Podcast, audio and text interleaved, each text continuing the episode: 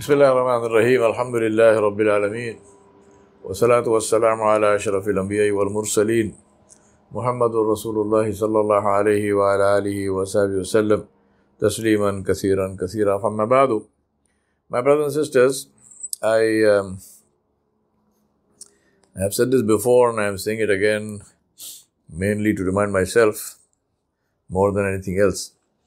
And that is the importance of having a goal in life, not living pointlessly without a direction, without a goal, uh, just existing, breathing. You know, morning happens, evening happens, सुबह होती है शाम होती है इसी तरह ज़िंदगी तमाम होती है morning happens night happens evening happens this is how life finishes that is not the best way of leading your life. What differentiates us from animals is that we human beings have long term goals. An animal also has a goal which is to fill its belly uh, or to you know mate with a with a, with a with a female uh, and so forth. But that is animal life. A human being is distinguished by having long term goals and by having goals which are more, which are nobler, which are more significant than simply physical uh, fitness and physical survival. And that's why I say three things. One, goal determines direction. If I have no goal, then I can't possibly have any direction in my life. I can't answer the question, what must I do now? Because what I must do now depends on what am I trying to achieve. I may have several options, and it's impossible to choose between options if I don't have a goal to direct myself towards.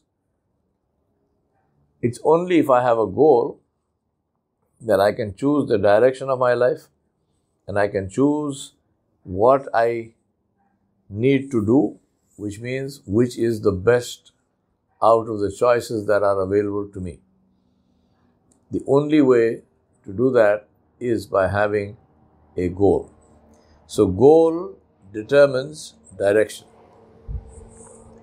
Now, once we have a goal, we need something else, which is process. Process ensures compliance to principles.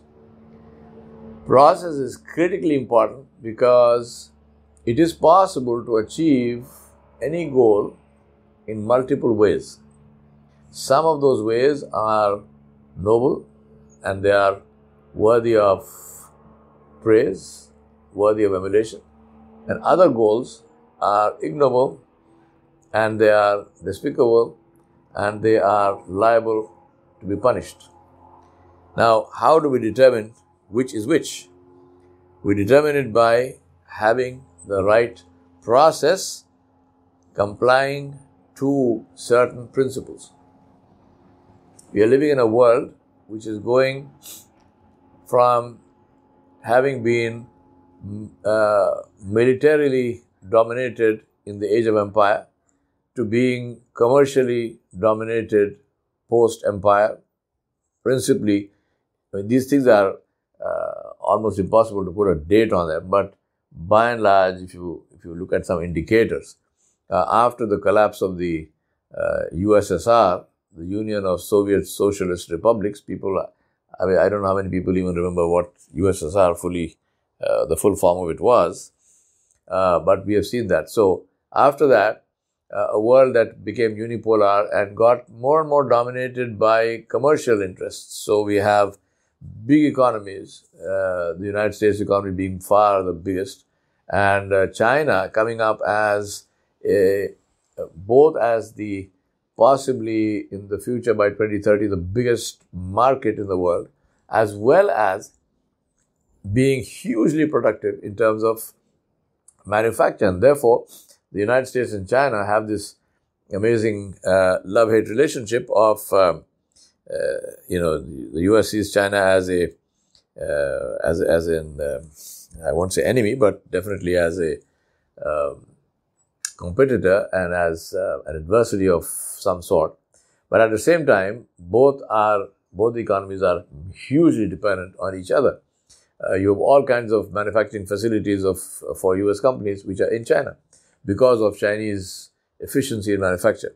So therefore, uh, we are we were we are still, and as I said, it's very difficult to um, draw lines and say this ended and this started. Uh, so there's some kind of parallel influence, but it hap- it, it continues. So basically, the biggest driver uh, then it then became and continues to a great extent today uh, the commercial interest. So the, the, world dominated by commerce, and then we come to a world dominated by technology. So it's the big technology companies, which in some cases have uh, their their sales turnover is more than the GDP of uh, many many smaller countries. So uh, you have that. If you if you take for example the um, the uh, collective uh, turnover, sales turnover of uh, all the technology companies in the United States, uh, it comes to around $50 trillion, uh, which is even more than the GDP of the US itself,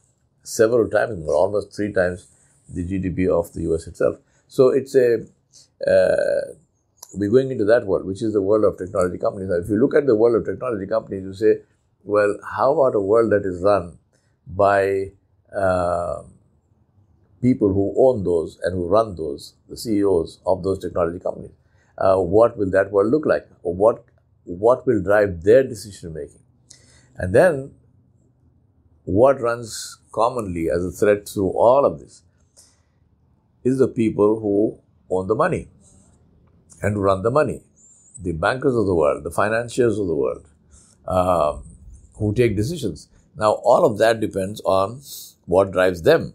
And that is the reason why it is so important uh, to have education which is based on principles and ethics and values um, because process ensures compliance to principles and ensures that you reach your goal in a way that is honorable and that uh, is beneficial for all the people in the game, for all those people in the world, especially those who cannot and do not have the power to uh, protect themselves. If you had a principle based world, you would not be seeing what you're seeing in Gaza today, for example.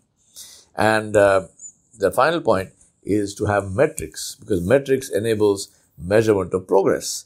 Uh, unless we have metrics, unless we have, no matter how indistinct uh, or in, um, uh, what should I say, in, in uh, I won't say inaccurate, not inaccurate, but indistinct and uh, indefinite those metrics might be, it is essential to have metrics because without metrics you have no clue. Uh, are you going backward, forwards? Uh, are you going fast enough, too fast, uh, and so on and so forth. So, to quickly sum up, goal is critical uh, because without goal we have no direction. So goal determines direction.